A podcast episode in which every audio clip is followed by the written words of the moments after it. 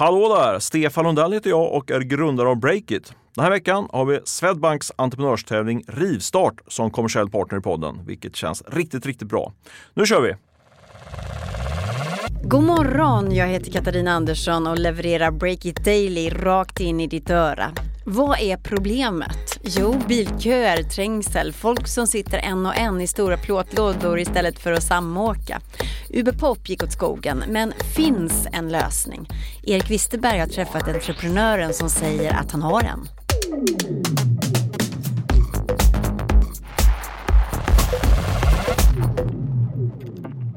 Mohammed heter jag. Eh, jag driver ett bolag som heter Passenger.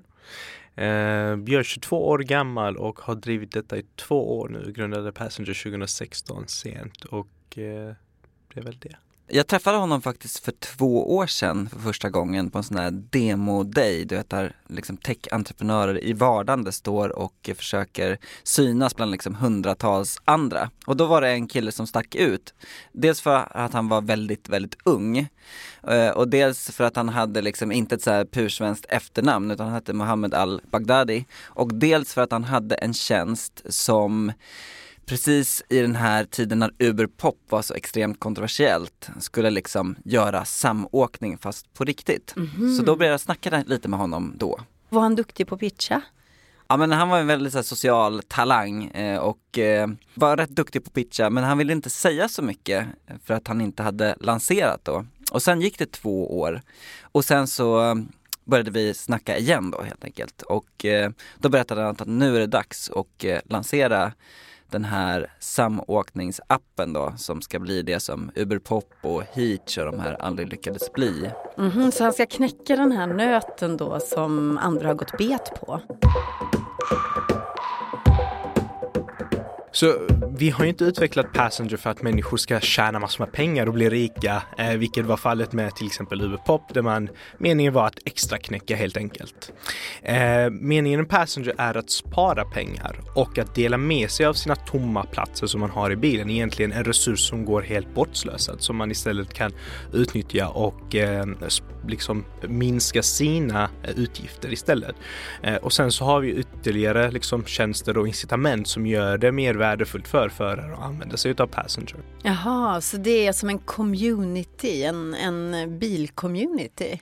Man har ju sett det på Facebook till exempel och på internet har det funnits som så här skjutsgruppen och olika liksom bilpooler och samåkningscommunities som har växt fram. Så det beteendet finns ju i liten skala. Och det Mohammed försöker är ju ta det beteendet och skala upp det till en liksom riktig app som är eh, smidig och bra. Vad driver dig då? Vill du liksom tjäna pengar eller rädda världen? Såklart, jag tycker det båda går hand i hand. Så det, det, finns ingenting som är tillfredsställande för en entreprenör än att göra någonting som bidrar till en bättre värld.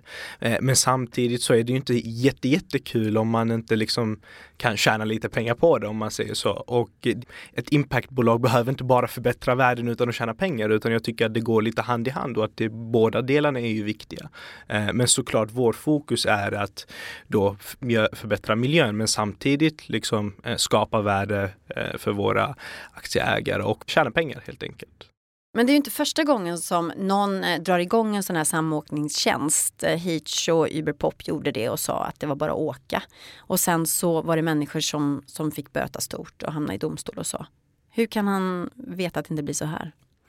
Det var ju en av de viktigaste frågorna som jag ville fråga sådär Mohammed om han verkligen kan garantera att ingen som kopplar på sig och kör eh, för Passenger blir åtalad. Eh, och där hävdar han ju att han har ett vattentätt svar på den frågan. Eh, såklart, om man följer våra regler som vi har satt fast då i eh, våra användarvillkor om man säger så, så kan vi garantera 100% att du inte kommer åka fast för någonting då vi följer Skatteverkets regelverk till 100%. Det finns en magisk gräns där och eh, den är 18,5 eh, kronor per mil under det så, eh, så är det lugnt. Liksom. Då behöver du faktiskt inte skatta för det här. Eh, och Passenger har lagt sig på just den summan så att föraren får inte mer än 18,5 kronor per mil. Mm -hmm. Däremot så får den som åker betala 35 kronor per mil. Vilket ju kanske säger en del om vad Passenger ska hämta hem sina pengar på då. Nu tar vi en break och när vi är tillbaka ska vi prata mer om Mohammed al-Baghdadi och hans planer. Sitt första företag det startade han när han var 15 år. Hallå, hallå! Stefan Lundell här, medgrundare på Breakit. Den här veckan sponsras vi av Volkswagen Touareg. Och jag ska vara helt ärlig, jag är inte den som har stenkoll på allt som rör min bil. Men jag älskar innovation, nya smarta lösningar och framför allt, jag är faktiskt otroligt mån om säkerheten när jag kör. Och nu har Volkswagen Touareg tagit fram något verkligt innovativt. De har nämligen skapat ett riktigt coolt system där bilen själv upptäcker faror innan du själv gör det. Det är faktiskt sant. Dyker det till exempel upp ett rådjur från ingenstans på vägen så registrerar bilens infraröda kamera det direkt och larmar mig som sitter vid ratten. Grym teknik helt enkelt. Testa själv en Touareg hos närmaste Volkswagen återförsäljare. Gör det redan idag.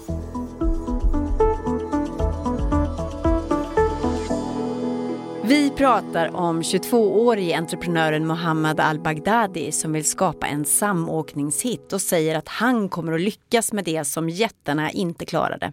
Erik Wisterberg och jag undrar hur det ska gå.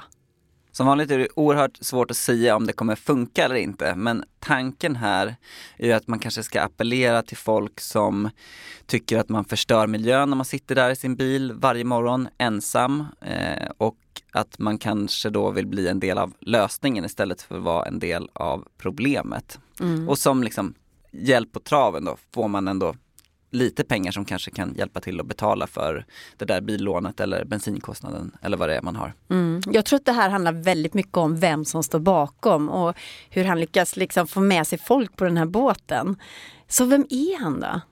Ja, han har en väldigt spännande bakgrund måste jag säga. Eh, han, eh, hans familj har ju rötter i Irak och han är uppvuxen i Malmö med en ensamstående mamma och redan som 12-åring så liksom prövade han sina vingar som entreprenör för att bidra till familjens försörjning. Mm -hmm. Eh, jag började med att köpa och sälja telefon på Blocket för att kunna liksom eh, tjäna lite pengar och kunna liksom försörja mig själv och köpa godis när jag kände för det. Lite, lite sådär var det för det mesta.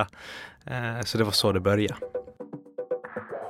när han var 15 ungefär så startade han upp ett Youtube-nätverk som blev väldigt stort tillsammans med sin kusin. Så att han var ju före de här United Screens och Splay och dem. Ja, precis. Eh, och vi blev faktiskt ett av de största Youtube-nätverken i världen på den tiden. Eh, Då måste du ha blivit sjukt rik, eller vad hände där? Ja, vi, de, eh, vi skrev inte på ett bra avtal som två 15-åringar eh, skulle jag säga. Eh, vi läste inte på riktigt, eh, utan vi var bara glada. Och vad tänker du då när du ser honom och pratar med honom? Tror du att det här är en så här framtidsentreprenör? Om det är framtidens Daniel Ek? Ja.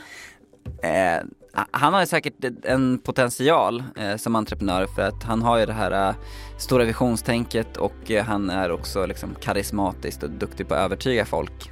Men som sagt, även med de egenskaper så misslyckas ju de flesta entreprenörer med sin storslagna vision. Så vi får se. Det är upp till bevis. Break It Daily önskar nu en trevlig helg till dig. Ansvarig utgivare är Ola Aronsson och jag heter Katarina Andersson.